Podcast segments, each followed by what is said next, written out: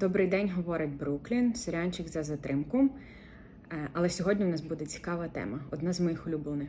Вона про скорочення. Справа в тому, що англійська це та мова, і напевно ви без мене це знаєте, у якій, якщо щось написано, це абсолютно не означає, що воно саме так буде прочитано.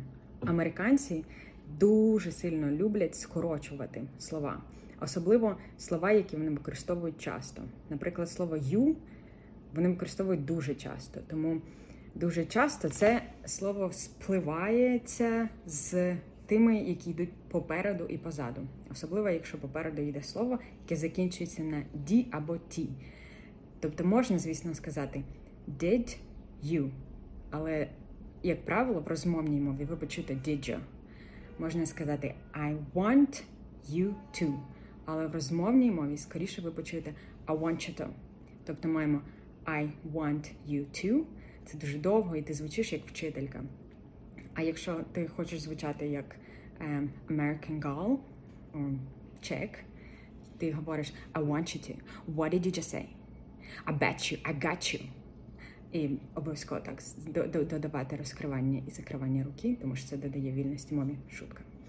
Словом, з англійською дуже ем, кльово спершу тренувати вухо, тобто не не намагайтеся себе одразу примусити скорочувати ці авончата, бечо, гачо. Воно буде досить неприродно для вас, для вашого рота, які такі е, очі бачать I want you to, а вам це треба прочитати I want you to. Спершу ми вчимося чути, і тільки потім свій вокальний апарат, губи, зуби, язик привчаємо витворювати звуки, які навчилися розрізняти.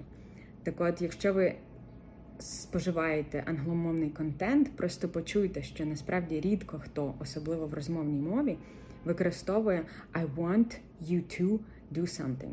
Вони скажуть I want you to, I bet you, I got you. Оце bet you, got you, would you. Е, це те, що ми спочатку чуємо, а потім вільно I bet you, I got you. Оце bet you, got you, would you. Е, це те, що ми спочатку чуємо а потім вільно додаючи I bet you, I could you, would you, could you. What did you just say? Отак. Гарного вам дня!